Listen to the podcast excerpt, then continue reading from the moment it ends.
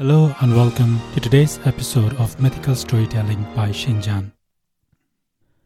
Today's story is called The Legend of O-na-wut-a-qut-o.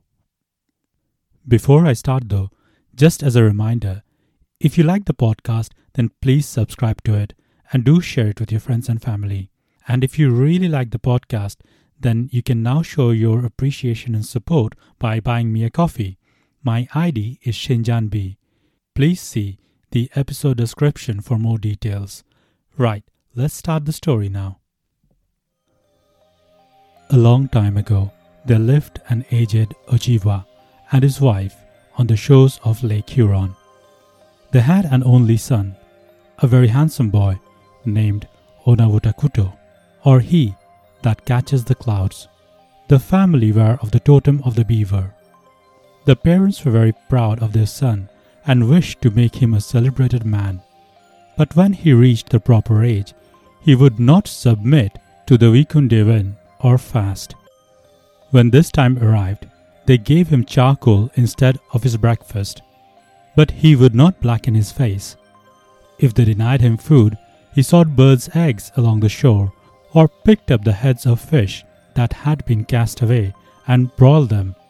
One day, they took away violently the food he had prepared and cast him some coals in place of it. This act decided him. He took the coals and blackened his face and went out of the lodge. He did not return, but lay down without to sleep. As he lay, a very beautiful girl came down from the clouds and stood by his side. O-na-wut-a-qut-o, she said, I am coming for you. Follow in my footsteps. The young man rose and did as he was asked.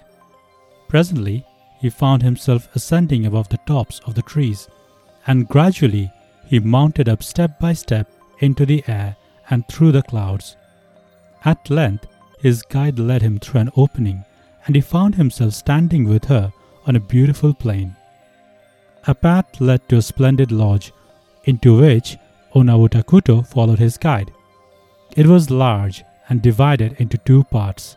At one end, he saw bows and arrows, clubs and spears, and various warlike instruments tipped with silver. At the other end were things exclusively belonging to a woman.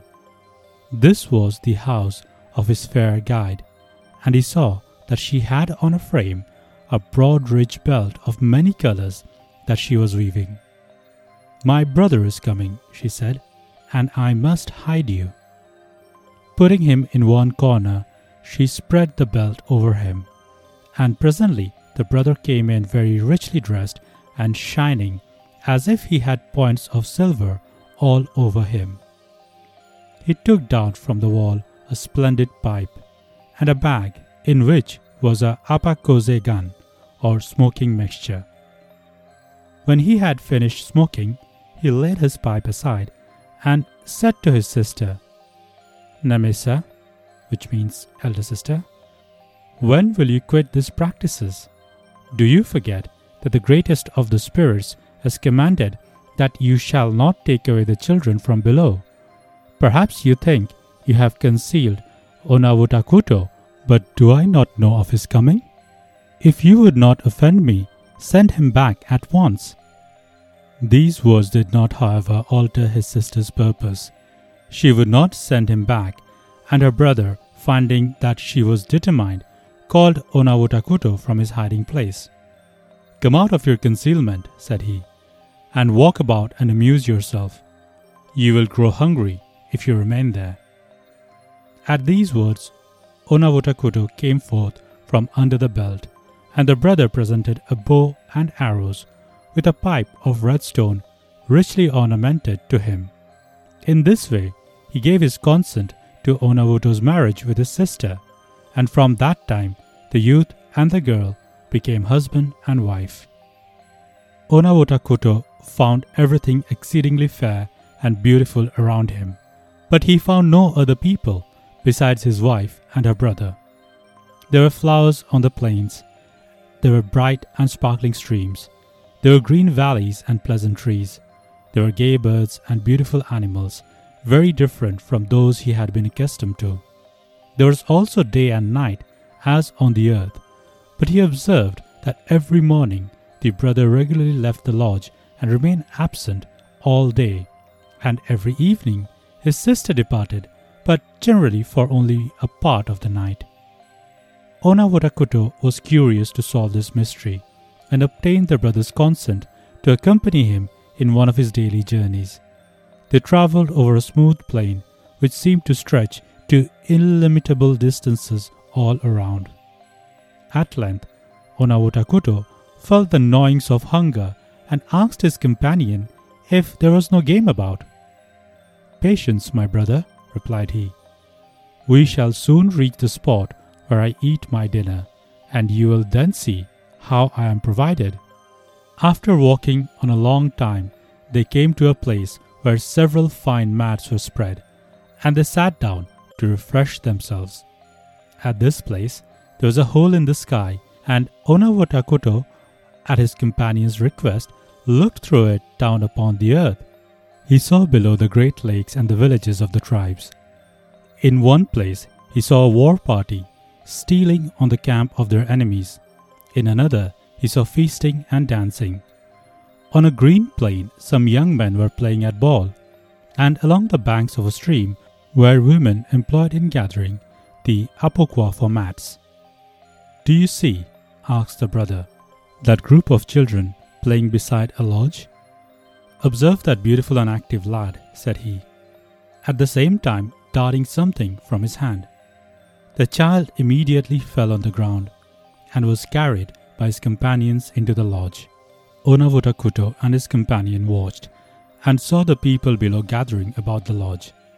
They listened to the shishiguo of the meter, to the song he sang, asking that the child's life might be spared.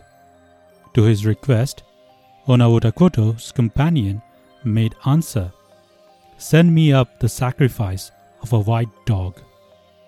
A feast was immediately ordered by the parents of the child. The white dog was killed, his carcass was roasted, all the wise men and the medicine men of the village assembling to witness the ceremony. There are many below, said Onawuta companion, whom you call great in medical skill. They are so because their ears are open and they are able to succeed, because when I call, they hear my voice. When I have struck one with sickness, they direct the people to look to me. And when they make me the offering I ask, I remove my hand from off the sick person, and he becomes well. While he was saying this, the feast below had been served. Then the master of the feast said, We send this to thee, great Manito. And immediately the roasted animal came up. Thus Onawuta and his companion got their dinner, and after they had eaten, they returned to the lodge by a different path. In this manner they lived for some time, but at last the youth got weary of the life. He thought of his friends and wished to go back to them. He could not forget his native village and his father's lodge, and he asked his wife's permission to return. After some persuasion, she consented. Since you are better pleased, she said, with the cares and ills and poverty of the world, than with the peaceful delights of the sky and its boundless prairies, go. I give you my permission. And since I have brought you hither, I will conduct you back. Remember, however, that you are still my husband. I hold a chain in my hand by which I can, whenever I will, draw you back to me. My power over you will be no way diminished. Beware, therefore, how you venture to take a wife among the people below. Should you ever do so, you will feel what a grievous thing it is to arouse my anger. As she uttered these words, her eyes sparkled, and she drew herself up with a majestic air. In the same moment, Onawuta awoke. He found himself on the ground near his father's lodge on the very spot where he had thrown himself down to sleep. Instead of the brighter beings of a higher world, he found around him his parents and their friends. His mother told him that he had been absent a year. For some time, Onawuta remained gloomy and silent, but by degrees he recovered his spirits and he began to doubt the reality of all he had seen and heard above. At last, he even ventured to marry a beautiful girl of his own tribe. But within four days, she died. Still, he was forgetful of his first wife's command, and he married again.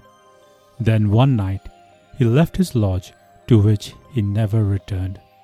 His wife, it is believed, recalled him to the sky, where he still dwells, walking the vast plains. Thank you for listening to today's story. As usual, I'd love to hear your thoughts and feedback. You can contact me on Twitter. My handle is blabberingshin, and you can also email me. My ID is iamshinjan at gmail.com. All these details are present in the show description. Don't forget to share and subscribe. And as I said before, if you really like the podcast, you can show your support by buying me a coffee. My ID is Shinjan B. So thank you once again. Till next time. Goodbye.